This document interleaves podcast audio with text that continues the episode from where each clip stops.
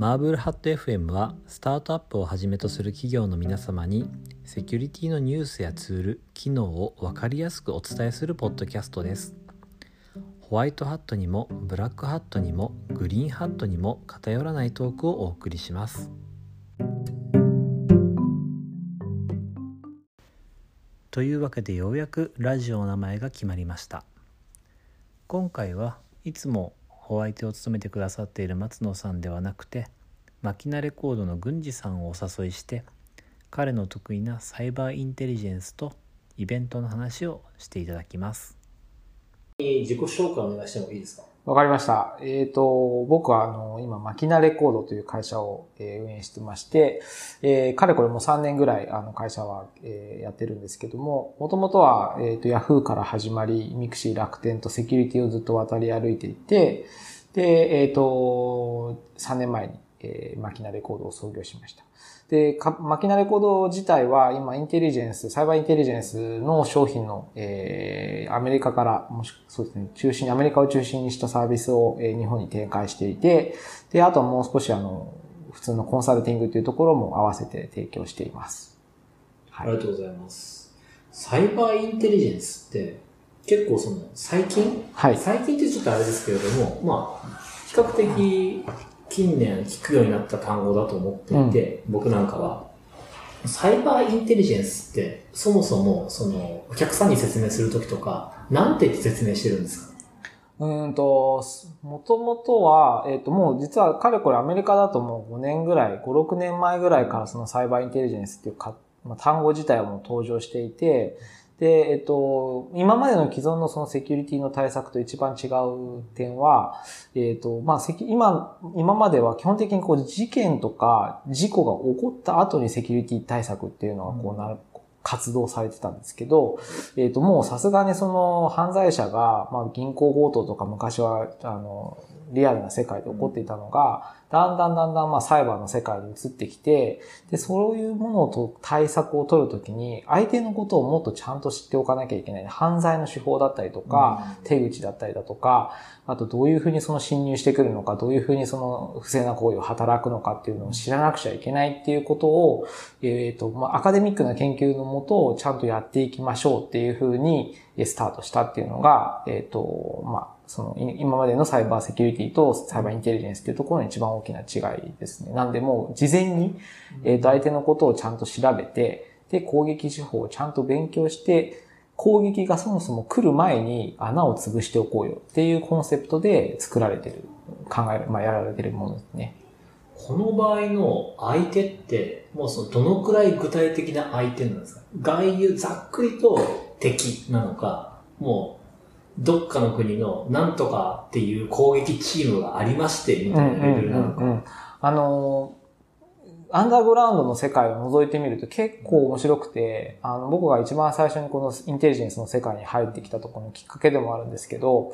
あの、アンダーグラウンドの連中も基本的に情報交換をしなくちゃいけないので、えっ、と、もうアンダーグラウンドアンダーグラウンドの世界で彼らのこうコミュニティが出来上がっています。で、そのコミュニティを、まあみんなあの掲示板でやり取りしてるんだけど、まあ、そこの部分をフォーラムとかっていうふうに呼んで、まあ、掲示板英語で言うとフォーラムっていうところで、で、それをいわゆるダークウェーブっていう世界の中で、匿名の状態でみんな情報交換をしていると。で、えっ、ー、と、そうすると、まあ、犯罪者を騙す犯罪者っていうのも出てくるんで、こいつが言ってるこの情報って本当に確かなことなのかっていうのが結局一番肝になってくるんですけど、うん、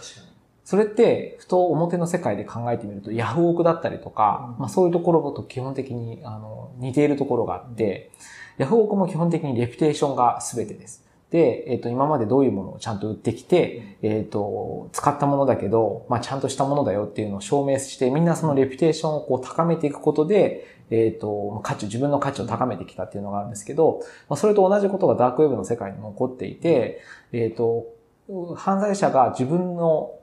あの、経歴だとかっていうものをより確固にするために、基本的に彼らは一つのと、えっ、と、アクターって呼んでるんですけど、そのアクターのハンドル名が、あの、をずっとこう継続して続けてきてる。で、それによって、彼が言って、その、特定のアクターが言った内容だったりとか、やってきていることっていうのが、本当に、えっ、と、利益を生むものなのかどうかっていうのを、まあ、その読み手であるとか、まあ、その、ダークウェブの相手先に、えっ、と、まあ、伝えているっていう形になります。なので、アクターっていうのがやっぱ一つのキーになっていて、で、アクターはグループであったり、単体で、あの、一人であったりだとか、それは様々ですし、利益目的、お金目的の人もいれば、えっ、ー、と、情報目的の人もいるし、えっ、ー、と、本当に国家の、えっ、ー、と、軍事的戦略を盗みた、盗み取るための目的の人たちもいるっていう形なので、結構まあそういう意味で言うと、本当に様々な人たちが背景にいるっていう感じですね。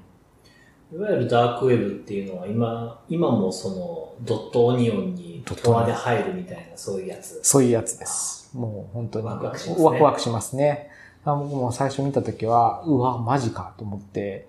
うん、こんなに活発にみんなが意見して、こう、情報交換してる。のも、本当に2ちゃんのスレを見てるかのように情報交換をしてるので、こんだけ犯罪者たちがあの手この手使っていろいろ考えてきてるのに、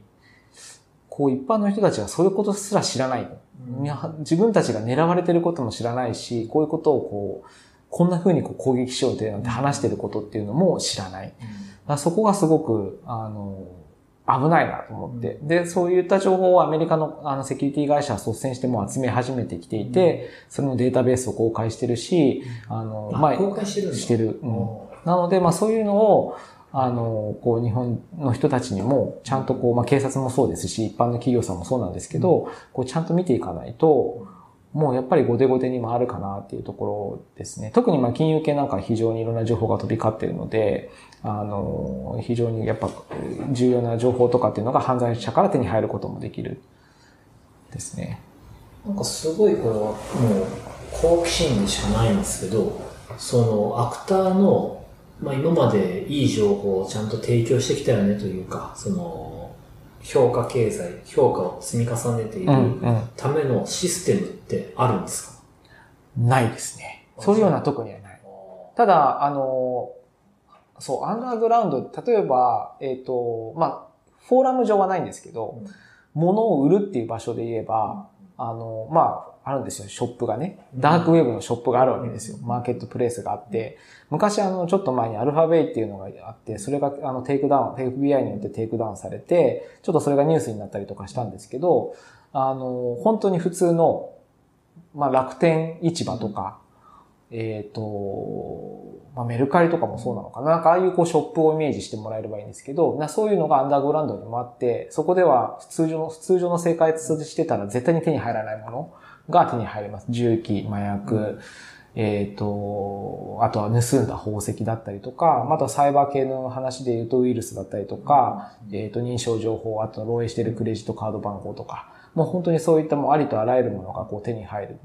前、あの、見てた時は、日本のプレパスポートとかも出たりとかしていて、やっぱまあそういうのが、あの、ショップの中にあって、で、そのショップで出ている、販売している、えー、アイテムと、えっ、ー、と、その出品者はレピュテーションが残ってくるので、まあそこでそのこの人がちゃんとしたものを正しく、まあ正しくというか正しいものをちゃんと売っているっていうのは、あの、こう、追っていけるかなって感じですね。マーケットプレイスの中では、そうですね、そうですね。そうですよね。はい。確かに確かに。僕もその2年ぐらい前に好奇心から旅したことがオニオンの世界。オニオンの世界をね。あの、インスタグラムのアカウント、いくらみたいな。そうそうそうそうそうみたいなね。そうそうそう。ああいう。ワクワクする。ああいうやつですね。ああいうそのサイバーインテリジェンスって、その、いろんな、まあ、プロダクトもあるだろうし、その、アプローチもあると思うんですけど、うん、一方で、その、どのくらいの会社からこういうことに対して気をつけるべきなんですかね。ス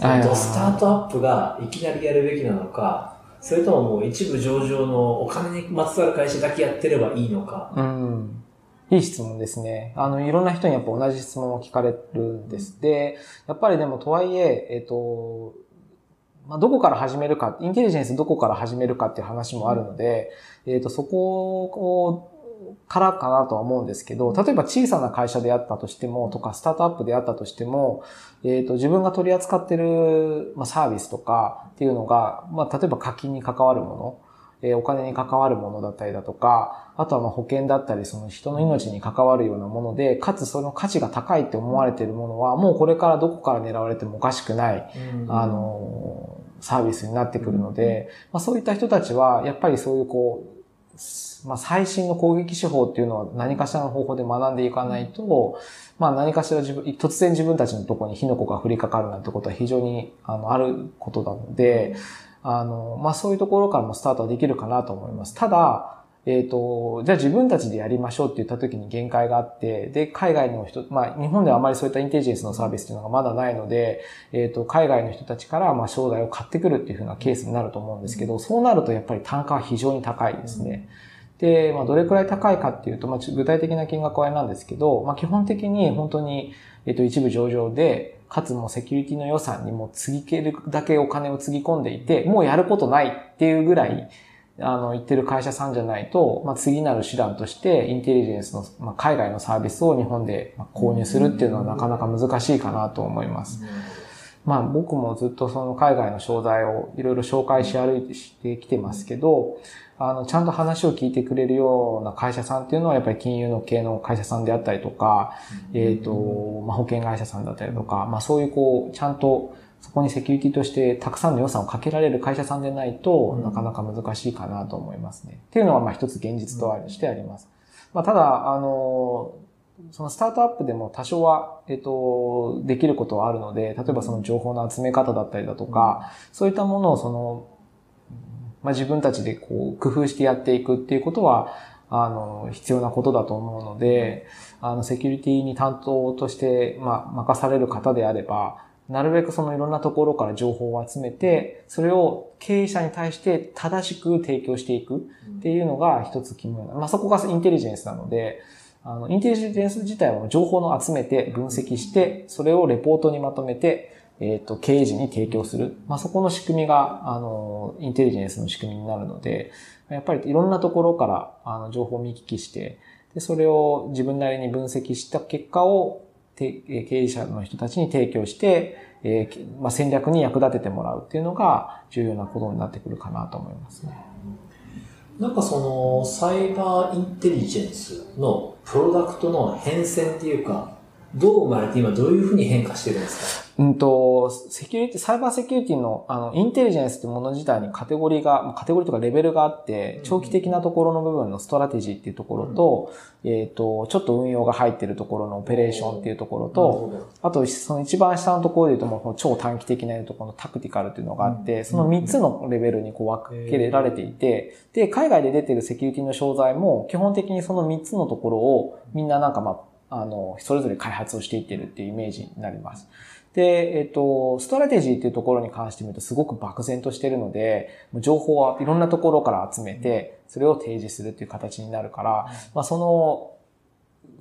集まってくる情報も基本的にふわっとしたものが多くて、で、そこはもう本当に読み物としてのインテリジェンスなんです。なんでニュースみたいなの、新聞みたいな感じですね。なるほど。はい。で、それが一つあるんで、で、そういうのは、えっ、と、今僕が、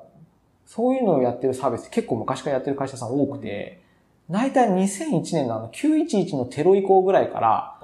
なんとなく、あの、そういうフィジカルな部分でちゃんとこう、まあ、どこでどういう物理的な脅威があるかみたいなものを集め始めてきてるのかなっていうのが一つ、あの、見えてきてますね。で、えっと、そのオペレーショナルっていうところの部分に関して言うと、ここら辺はどちらかっていうと、あの、えっと、脆弱性情報とかって言われているところです。なので、あの、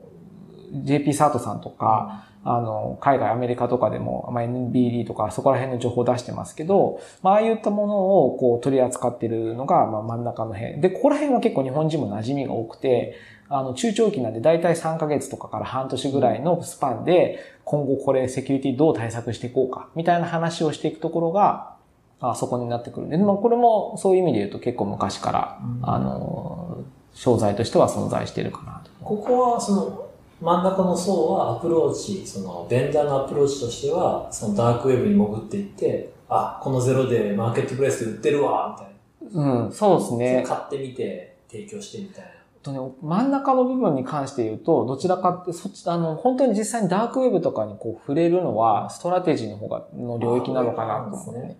っていうのも戦略に実際に役立てることが多いので、例えば隣の会社がこういうことを攻撃にさらされてたと。で、うちの会社はこれからこういうことをやろうと思って、同じようなことをやろうと思ってんだけど、あの、そこってどうなんだっけ？みたいな、ここら辺のその、えっ、ー、と、判断っていうのをせ、まあ、戦略的なこの経営判断っていうのは基本的にもうその上層部の人たちに任されるので、まあ、そういう上層部に出すような情報っていうのが、まあ、どちらかっていうと、そのストラテジーのところになるかなと思います。なので、ダークウェブでのその販売の、まあ、例えばソースコードが落ちてますとか、なんかそういうのはまあ確かに、その、こう、 operational のところの部分で運用されるところかもしれないですけど、どちらかというと、そういうやっぱり情報を集めてきて、分析してみたいな話、分析してそれをこう、戦略にまでやって立てようかって考えるところに関しての情報っていうのは、まあ、ストラテジーの方にこう、割り当てることが多いかなと思いますね。なんか、うん。はい。イメージとして、その僕が悪い人だったら、ひたすらじゃあ GitHub にしろ AWS にしろ舐め続けて、何らかの秘密会議で押してたら、わーいって言って取って、そうですね。で、それをどっかのマーケットプレイスで売り売りたいなって思う。確かに確かに。あ、でもそうかも。そういう意味で言うと、確かにそこら辺は、そのマーケットプレイスっていうところでの販売情報とかっていうのは、うん、確かにそのオペレーショナルのところにカテゴライズしてもいいかもしれないですね。うん、実際に、うん、そうですね。確かに、それはそうかもしれない。まあでも、今そういう情報で提供してる会社さん、あの、海外もあるんですけど、まあそこら辺はどちらか、まあ上も合わせてますね。なんかストラテジーと、の部分の、まあ、読み物としてとものものと、あとマーケットプレイスの部分の観測っていうところも合わせて一緒に売ってることが多いですね。で、オペレーショナルとストラテジーは、まあ、中長期の形になるんで、結構、まあ、一緒くたに考えてることが多いから、こう、明確にこれとこれ分けてとかっていうのはあんまりないかもしれないです。それがオペレーショナルだったらタクティカルって何なんですか？タクティカルは、あの、すごくわかりやすくて、もうそれこそ IP アドレスからハッシュから、あの、実際にその攻撃が仕掛けられた時の、あの、指針となる情報です。いわゆる IOC Indicator of Compromise っていう IOC っていう情報が、そのタクティカルのところになります。ここはもう昔からずっといろんな会社さんがやってきてるんで、実際なんかインテリジェンスってすごく目新しく聞こえるけど、昔からみんな情報、脆弱性情報集めてるし、あの、ファイアウォールに新しいなんかこう、ものが出てきたら、攻撃が出てきたら IP アドレスブロックするような仕組みもあるし、あの、スプランクなんかもずっとそういうサービス提供してきてるんで、実際はもうみんな何かしらの形で始めてはいるっていうのかなと。それをこうなんか、あえてちゃんとインテリジェンスやりましょうねって言い始めたのがここ最近っていう。どっちかっていうと、マーケティング用語と思った方がいいんですか？そうですね。そうかもしれない。なるほど。うん、ただ、なんかそのインテリジェンスっていうのを考えながらやると、うん、なんとなくその業務の中での自分の立ち、まあ、セキュリティ担当されてる方の自分のその立ち位置なんかも、なんとなくこう、ちゃんとこう、明もうちょっと明確になってくるかなっていうふうには思いますね。なんでなんかそこら辺は、あの、まあ、マーケティングとしてのそのインテリジェンスっていう言葉ももちろんあるとは思うんですけど、あの、その考え方としてのセキュリティっていう、セキュリティの一つの役割としてのインテリジェンスっていうのも、なんとなくこうちゃんとは明確に認識するとちょっと変わってくるかなと思いますね。うん、なるほど。なんか、こう、事件簿とかあったんですか？いっぱいありますね。すごい本当映画みたいな話ばっかりですけど、えっ、ー、と、一番いろんなところでお話ししてるのは、これはあの金融系の会社さんのやつなんですけど、まあ、ATM のをハッキングしたロシア人のハッカーがいましたと。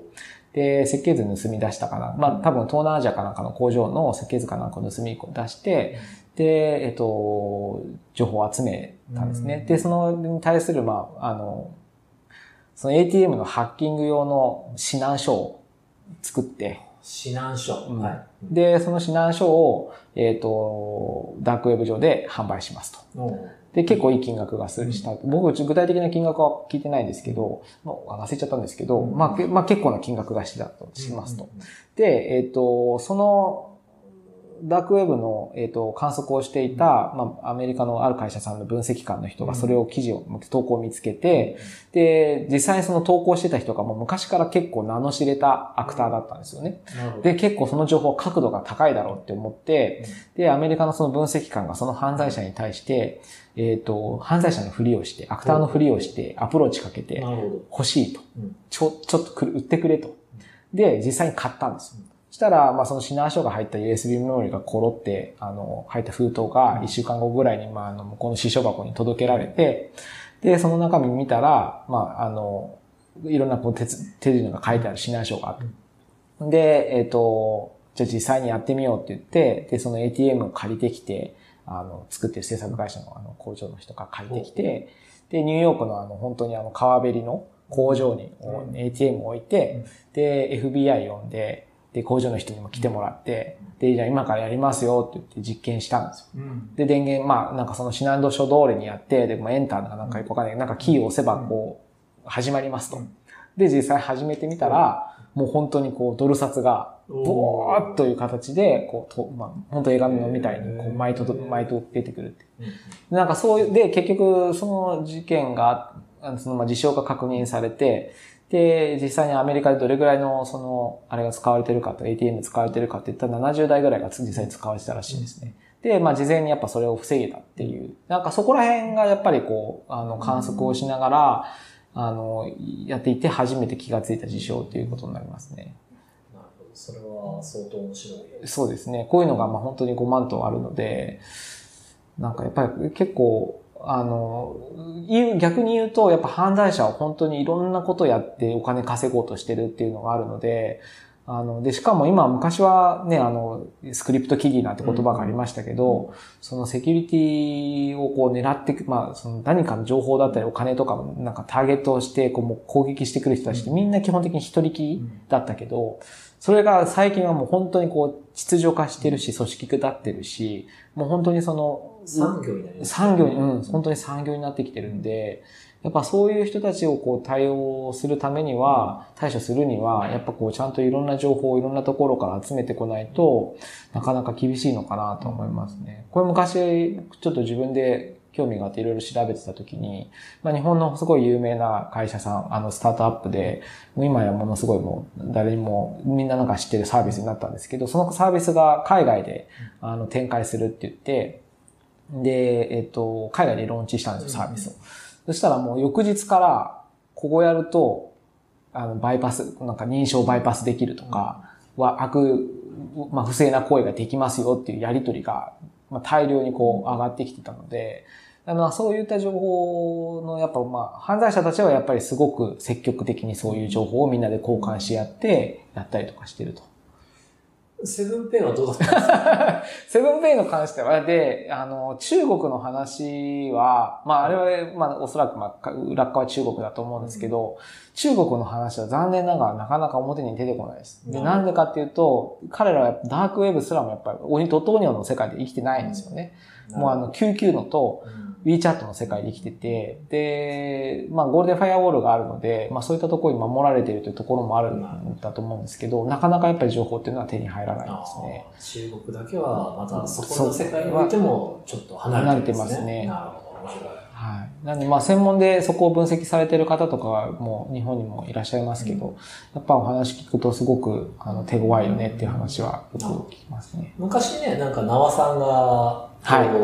い。救急かなんか使って、その、もう忘れたな、その、あの、紅になんとか、あ、はいはいはいはい。やってましたね。どうのっていうのはありましたよね。ありましたね。懐かしい。うんああいう、あれに似たことを、まあ、海外のアメリカもやってたりとかはするんですけど、やっぱでもなかなか思ったところにたどり着くまではすごく、あの、時間がかかったりとか、っていうのはよく聞きますね。なるほど。最後にサイバーインテリジェンスについてこう、一言まとめみたいないただけませんか？あのー、まあ、まとめって言うとあれなんですけど、まあ、ずっと僕15年近くセキュリティやってきていて、で、やっぱりこうシーサーとか日本でこう、あの、広がって、で、非常にこうセキュリティに対しての取り組みがもう彼、本当15年前とはもう全然違う世界になってきたので、あのー、なんていうの、まあ、攻撃が変わってきてるっていうのもあるし、本当にその被害っていうものが、あの、本当に現実的になってきている、隣の対岸の火事ではなくなってきているっていうのもあると思うんですけど、インテリジェンス自体っていうのも、やっぱり知れば知るほど、今後のそのセキュリティ対策の中ですごく重要な、あの、位置を占めてくると思うんですね。で、相手のことをよりし早く知って、まあ、攻撃する、まあ、攻撃者のことを早く知って、自分たちがいかにこう対策を先んじて打てるかっていうことが非常に重要になってくるかなと思うので、まあ、そこに向けて、あの、今後、あの、日本の、まあ、ありとあらゆる、あの、層の人たちに、そういったこう、ちょっとこう、インテリジェンスっていう考え方で、えっ、ー、と、仕事をしていくっていうことを広めていけるといいなというふうに思ってます。ありがとうございます。はい。というわけで郡司さんによるサイバーインテリジェンスのコーナーでした。まあ、サイバーインテリジェンスという単語のもとで実際にそれまでまあ連綿と続いてきたものが構造化されて一つのストーリーで語られるようになったのかなというのが私の理解でした次回は郡司さんが最近開催されたイベントを中心にセキュリティ系のイベントについてお話ししたいと考えております。Müzik